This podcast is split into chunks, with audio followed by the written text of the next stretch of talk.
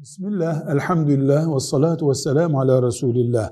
Normal olarak zaten namaz, oruç, Kur'an okumak, Allah için yaptığımız işler e, ölüm ve ölümden sonrası için hazırlık sayılır.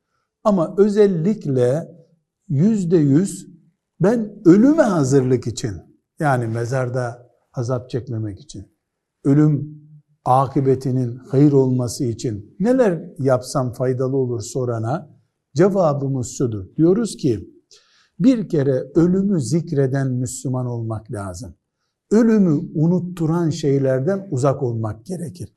Burada biz cenaze namazı kılınan, cenazenin mezara konduğu pozisyonlarda bile insanların eğlenceli görüntülerinin ne kadar kötü olduğunu hatırlatmış olalım. Üçüncü olarak buna çok dua etmek lazım. Özellikle e, namazların hemen akabinde kabir azabından Allah'a sığınmak lazım.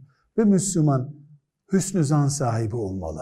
Yani Allah bana o gün rahmet eder, kusurumu mağfiret eder diye hüsnü zan taşımalı. Zikir çok önemli. Kelime-i tevhid zikri, Subhanallah, Elhamdülillah, Allahu Ekber gibi zikirler çok önemli. Ve günahlardan tövbe etmiş olmak lazım. Tövbe edilmemiş günahlar çok büyük bir felaket. Özellikle de kul hakkı.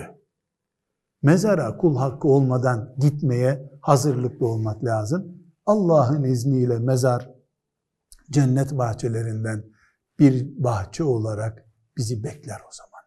Velhamdülillahi Rabbil Alemin.